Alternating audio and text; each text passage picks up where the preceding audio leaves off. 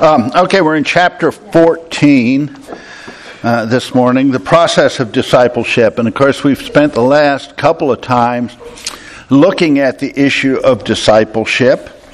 And that to really be disciples of Christ, we've got to be following him into the realmness, a realm of our newness of life. And as I've pointed out, a whole lot of attempts at discipleship are based in trying to really train the old man to do certain things.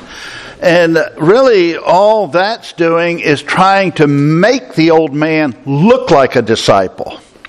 He, the old man will never really be a disciple of Christ. He can't be. Uh, to be a disciple, you know, you've got to be a follower. And to be a follower of Christ, he is not operating in the realm of the old, he's operating in the realm of the new. And so we've got to come to that place of dying to self, being willing to die to self, and, uh, you know, to, uh, on a daily basis, embrace that new life that we have in Christ. Now, chapter 14 is entitled The Process of Discipleship because there really is a, a process to it. It's not like a new believer just suddenly says, okay, I'm going to die to self and I'm going to uh, recognize my old man's crucified and, and I'm going to follow Christ in this newness of life. No. Uh, pretty much invariably, the new believer is going to set out to try to do his best uh, to uh, live for Christ. He's going to try to do it through the energy of the flesh. And so there is a process in which God brings us from that place to the place where we're willing to say, you know, I am willing to embrace the cross, to deal with who I am apart from Christ. You know, I am willing to count myself dead to to uh, my to self and really begin to uh, see myself alive unto Him. And so that's what chapter 14 is going to be addressing is the process God takes us through to bring us to that point. Now he starts out, he says, In the parable of the sower, the seed sown on the good ground are they which in an honest and good heart, having heard the word, keep it and bring forth fruit with patience. Luke 8 15. The principle of growth is always first the blade, then the ear, and after that the full uh, corn in the ear. Mark 428. Therefore, the husbandman, the farmer, uh, waiteth for the precious fruit of the earth, and hath long patience for it. As this exemplifies, he that believeth shall not make haste. Isaiah 28 16. Now, this thing back in the Mark passage first the blade, then the ear, then the full corn in the ear. There is a growth process. You know, when you plant a seed, first of all, you have that blade spring forth, and then that blade grows up, and ultimately uh, that blade turns into something which produces fruit. And the same is true in the Christian life. There is a process to our development. We started out as new believers. And we were that little blade just starting out. And then we grow. And we come to uh, more and more maturity. But as he's going to deal with, you know, there's a point where, you know, we've grown in the Lord and we begin to look pretty good, but we still are not to that place of really being fruit bearers. Because we still haven't come to that place of really counting ourselves dead to the old and alive to who we are in Christ. He says, for most of us, let me put this up here, for most of us, it's been a long season of growth from the tiny blade to the full corn in the ear. Uh, I think looking around this room, most of us have been believers for quite a while. And there's been a long season of growth for us. And he says, so many seek to settle for this stage, saved with heaven assured, plus a pacifying measure of Christian respectability, at least in church circles. And that, I think, is a very true statement. You know, a lot of believers, they get to a point in their Christian life and they're satisfied with it. You know, they've grown, they look Christian, they sound Christian.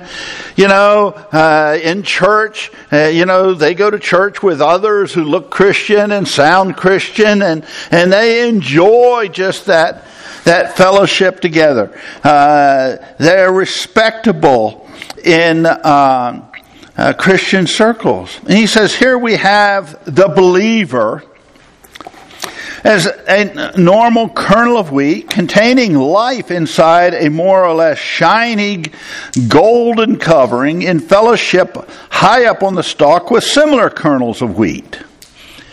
You know, we, we all, we look very much alike in the Lord and, and you know, yeah, we get together, we enjoy our fellowship. But he says this is but a stage, not a goal is part of the process. And he says, like middle age, this can be a dangerous stage, one of seeking a much deserved rest. You know, man, I've, it's been a long journey in my Christian life. Man, I, I just need to be able to coast some now. And he says, of basking aimlessly in the fellowship of meetings, classes, etc. And then of ignoring and forgetting the struggles and growing pains of the tiny greed blades down at one's feet, and expecting and exhorting them to shape up and mature without delay. And it's easy to do that. You know, we've come to a point in our Christian life and we look at, at young believers and they're struggling and they're doing stupid things. Uh, and it's kind of like, get your act together. We lose sight of the grace that God has showered upon us to bring us to the point we're at. And you know, it's, it's easy to have this hard shell on us that, you know, we look good, we sound good, you know, people see us and they respect us, and to kind of think this is it. And yet, that's not. Uh, it's like he says, this is but a stage. It's not the goal. God isn't trying to bring us to this place where we just look great and we all get together and we have a, a great fellowship together and we're uh, having very little impact on the lost and dying world around us. See, he says this is a very cozy but costly, but this is very cozy but costly, snug but sterile. You know, the seed corn may be beautiful, but it's hard. And I've known a lot of believers in my life who, you know, look really good, but they're very hard. And they have really very little time for those who are struggling, for those who are failing. Very little grace to show those uh, down there. He says, you know, this hard, beautiful coating has locked up in it uh, the germ of life that can't get out. And it, therefore, he says, producing nothing. And this, he says, is the reason why so many Christians, even preachers, are so unfruitful. Only one here and there is a soul winner. When the grain of corn is buried, it dies, and that hard surface softens and decays in order to give nutriment to the young sprout, which would otherwise die and thus cause a crop failure. See, for, for that germ of life that we have to share with others to get out, he says one must reckon himself to the dead, uh, to the hard, cold, selfish I before the softening influence of the Holy Spirit can operate, qualifying the believer for service, for the service of God. Every believer has within him that potential to be life giving to others. But he says, in order for that to happen, we have to come to the place of reckoning ourselves dead to that hard, cold, selfish I. It's not about me, it's not about you. And until we're willing to die to self and quit having everything focused on us, we aren't going to become fruit bearers. Now, this is so contrary to the world we live in, where the focus is very much on everybody, you know, looking out for themselves, determining who they are. You know, nowadays you can even determine what gender you are and all this other stuff. It's all very focused on the I. And yet he says, for that germ of life to escape from us, that germ of life that will bring life to others, we've got to be willing to die to that cold, hard I. And this, I think, is very, very true. He says, Many want to do God's work but are unable because of the flesh in their lives. There are a lot of believers who want to do God's work. You know, I've had this up every week, the old man. And here at the bottom, have any attempts for the Christian life, uh, uh, at the Christian life and service is for him.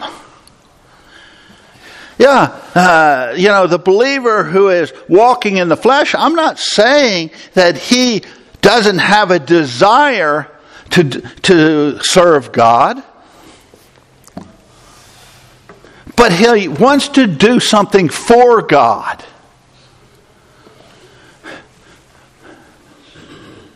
True Christian life and service are through Christ.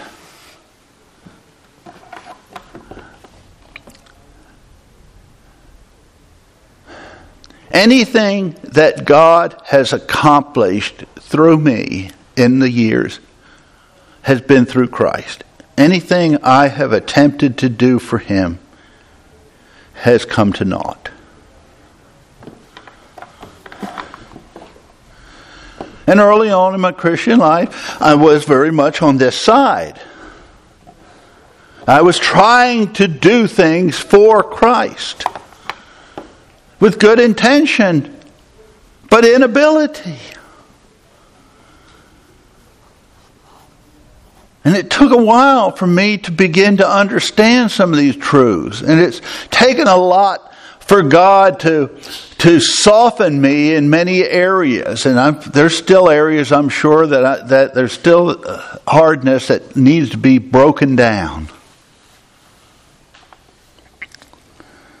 But it was again there at Waukesha that God really broke me and brought me to understand His grace. And how gracious He is to me day in, day out, year in, year out, and how easy it's not to be gracious to others.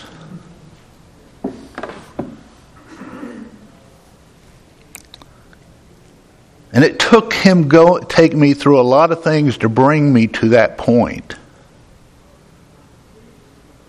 But I still thank him almost daily for his grace. And that his grace lets me be a part of what he's doing. I do not see involvement uh, involvement with in ministry of any uh, sort being something I am expected to do for God. I find it to be a privilege that He has granted to me. God's got a myriad of angels. He could do it through them. He could proclaim the message himself. But he has chosen to let me be part of it. But it's only as I cling to him.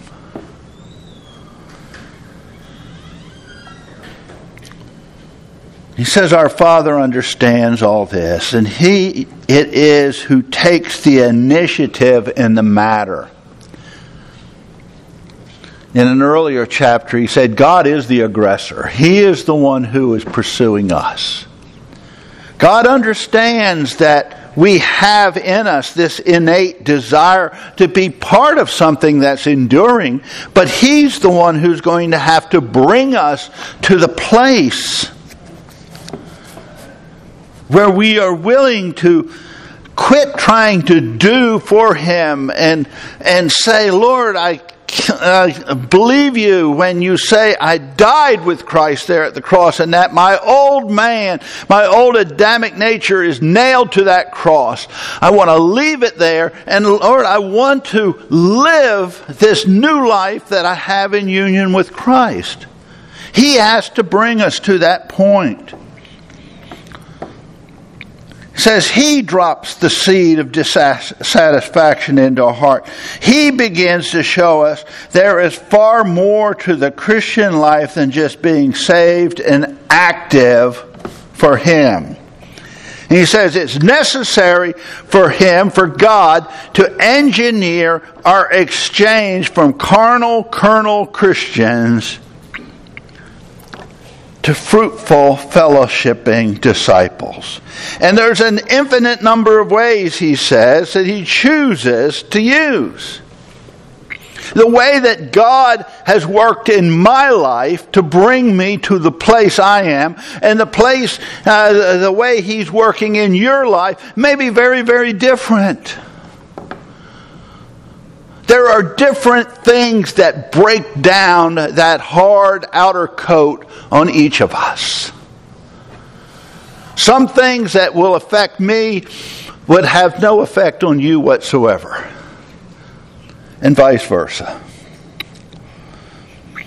He says he chooses the, the most effective way for each individual. And in the hand of the husbandman, the you know the farmer who's growing us again is that's a I guess a very common uh, uh, analogy used in Scripture that God is developing us like a plant. He says, "In the husband, uh, in the hand of the husband, there is no fear but freedom." If I really trust God, I don't have to fear what He's taking me through. Because I know what He's taking me through is for the purpose of moving me from this to really embracing all that I am and have in Christ. And at times it may be a painful process, but it is to our benefit in the end. He goes on to say, We often come across Christians who are bright and clever and strong and righteous. In fact, a little too bright, a little too clever. There seems so much of self in their strength, and their righteousness is severe and critical. Jerry's nodding his head. He's seen a few. Go to seminary. huh? Go to seminary. yeah, go to seminary. Yeah. Yeah. Yeah, you find these, you know. Again, they're, uh, they look good, but they have that hard shell. They sound good. They're bright, they're clever, they're strong, they're righteous but they're severe in their dealing with others and they're critical. There's nothing of the grace of God being seen in them.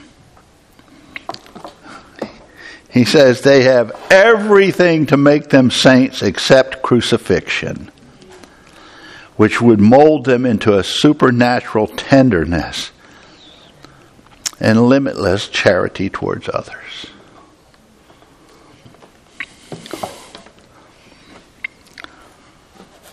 He says supernatural tenderness. It's not something that comes natural to us.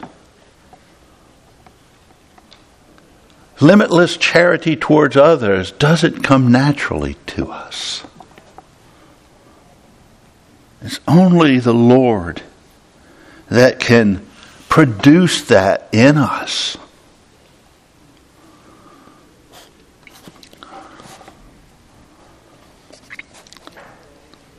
Again, you know, I've seen so many in my life, and I've been there. You know, to look good, sound good, but just really not have the charity towards others that the Lord has towards us.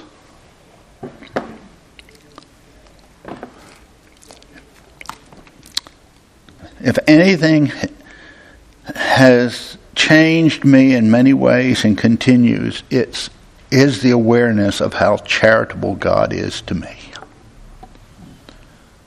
Every single day. I see more and more how I deserve less and less what God does for me. And I realize that He wants to show that same charity through me towards others, oftentimes the ones who least deserve it. He says, But if they are the, the real elect, God, those he has chosen to serve him, God has a wine press. Doesn't sound fun, but he has a wine press prepared for them through which they will someday pass. Again, it's in his timing, which will turn that metallic hardness of their nature into gentle love, which Christ always brings forth at the last of the feast. It's interesting that he says that Christ always brings forth at the last of the feast. You know, it's it's more towards the end of our Christian life here, I think, that oftentimes this comes out. And I know, you know, Jerry leads our senior group, and our our prayer as our group is that here in these latter years of our lives, that Christ might really be seen in us by the younger generation who are coming on behind us. That by this point in our lives that God will have broken down a lot of that hard outer shell. What's sad is when you find people our age who are who are bitter and and uh, hard and, and and things and you think, you know, what's happened? Because God's desire, especially if we're believers, is that as we grow, yeah, we start out as that little blade and, and we grow up and we, as we mature, we begin to look good and look Christian. But God wants to bring us to that place of softness and gentleness and, and graciousness to minister to others.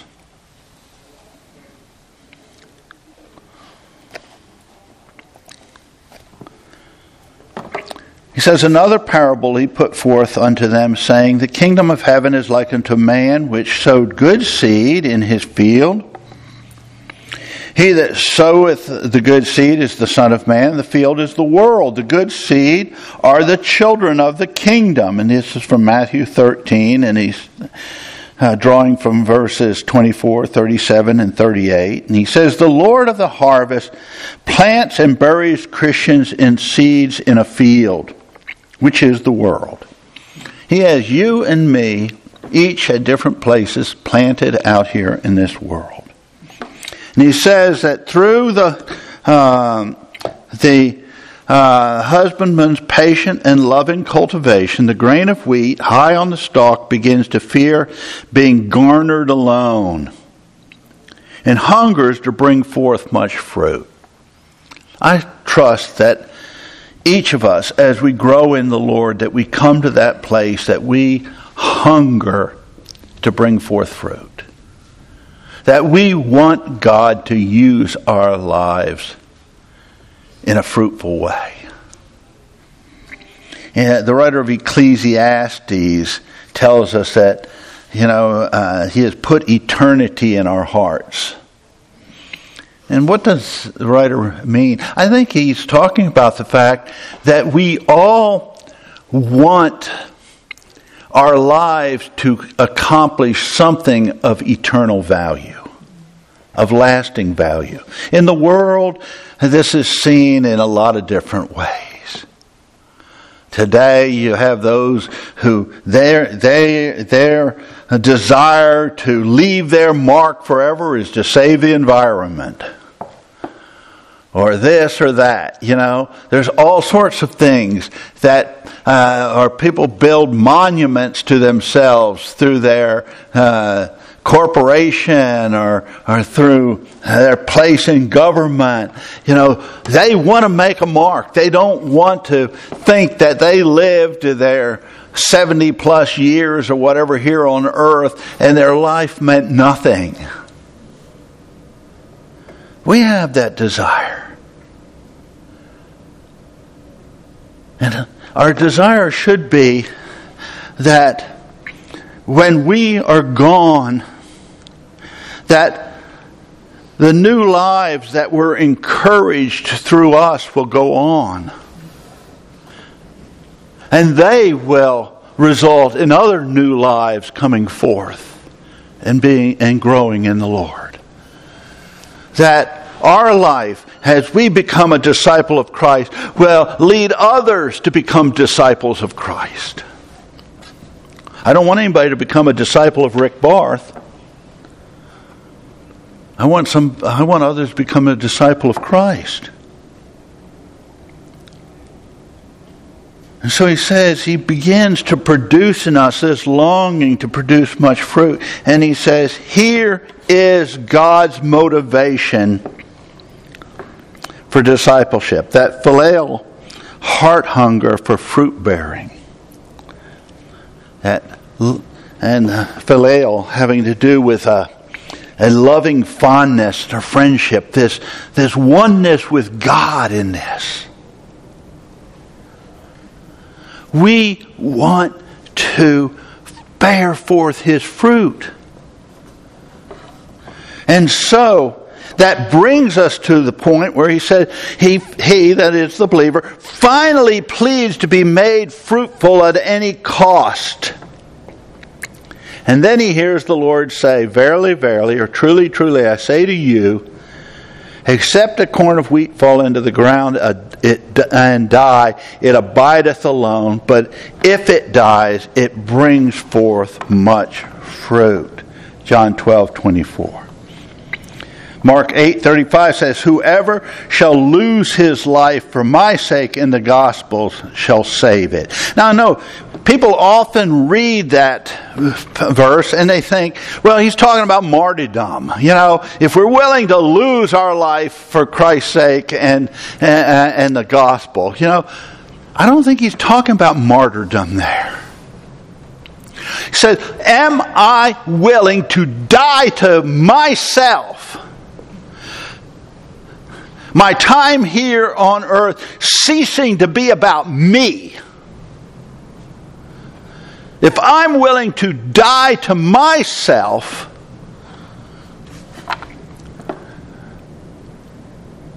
for his life, you know, for the, for, uh, for the gospel's sake. He says, in reality, I'll save it. Because that's the only way that really makes sense. If you're talking about martyrdom, he who lose, uh, loses his, uh, his, his life for my sake and the gospels shall save it. Well, if you've lost it in martyrdom, you've lost it. It's gone. I mean, yeah, you're going into eternity. But he's saying, if you're willing to die to, to yourself here in time, if you're willing to do it for the sake of Christ, for the sake of the gospel, he says, you will find life. You will find what life is all about because instead of God repairing your life, He will begin to let you uh, uh, appreciate Christ's life within. True life is found in Him.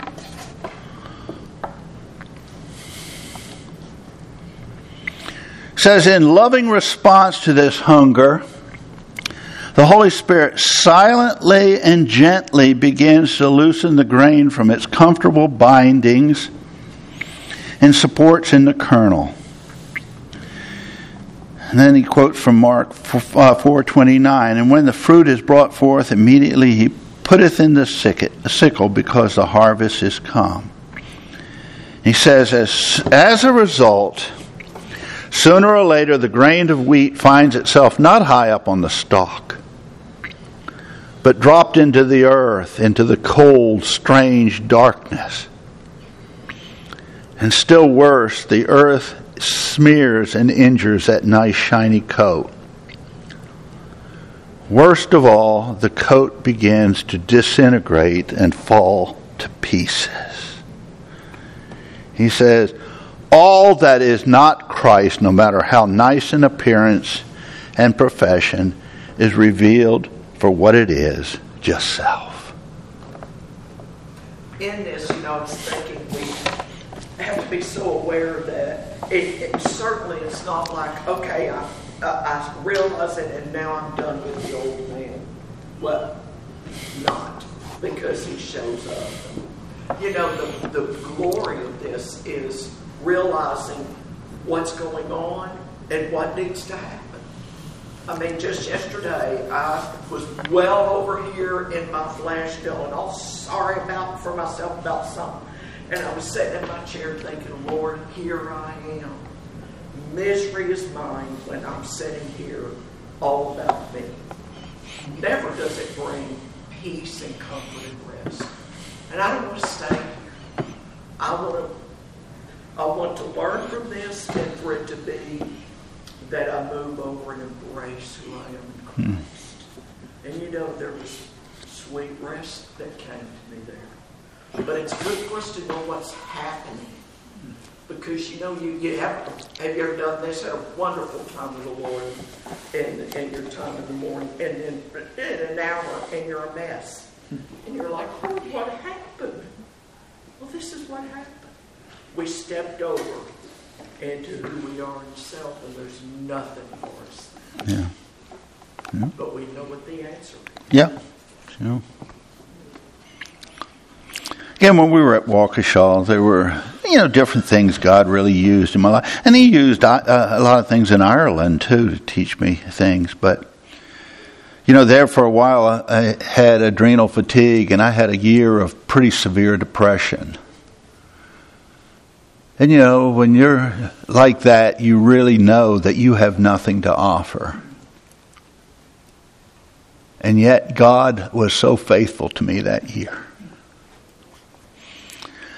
I just know, I remember going to class in the mornings and crying on the way there and saying, God, I have nothing, nothing to give these students. And every day He gave me words and that, that year, the seniors actually asked me to speak at their graduation.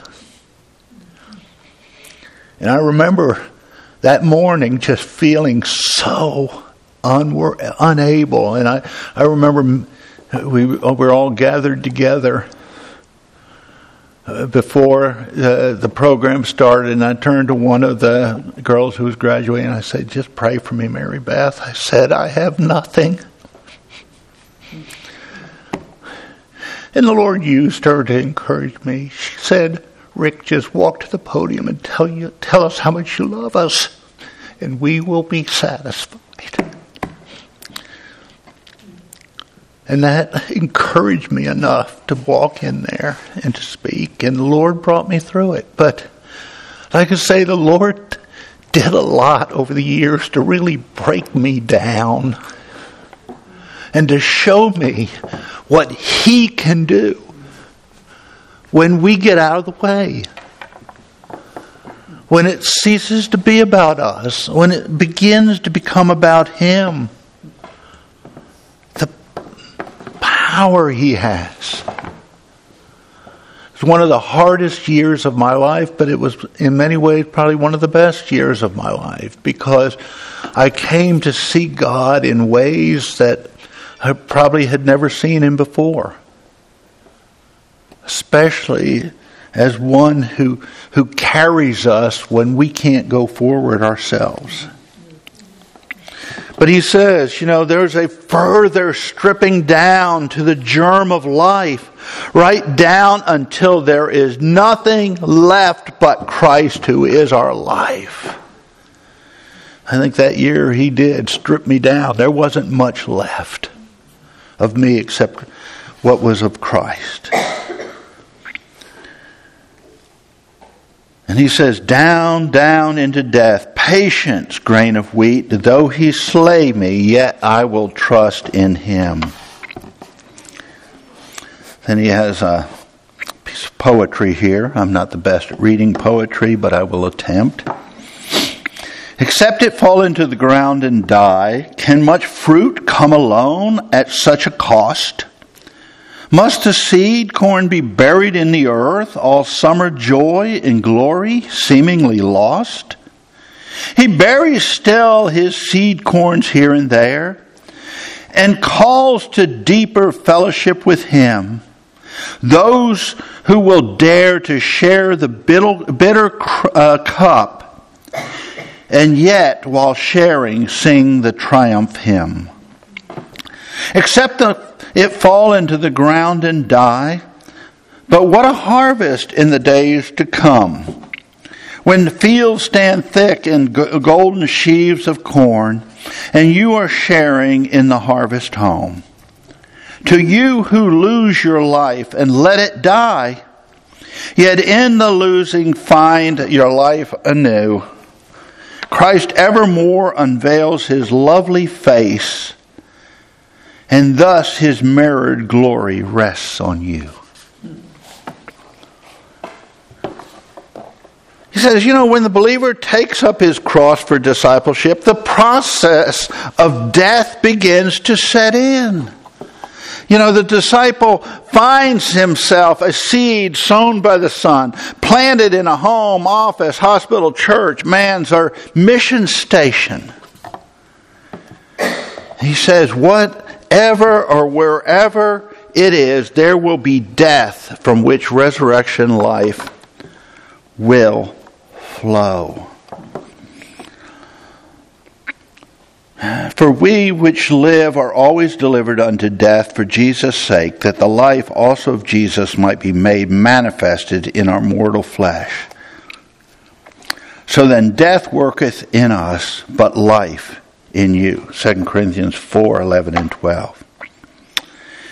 He says we need to enter deeply into the truth that Christ, the beloved Son of the Father, could not enter into the glory of heaven until he first given himself over to death and this great truth is open to us.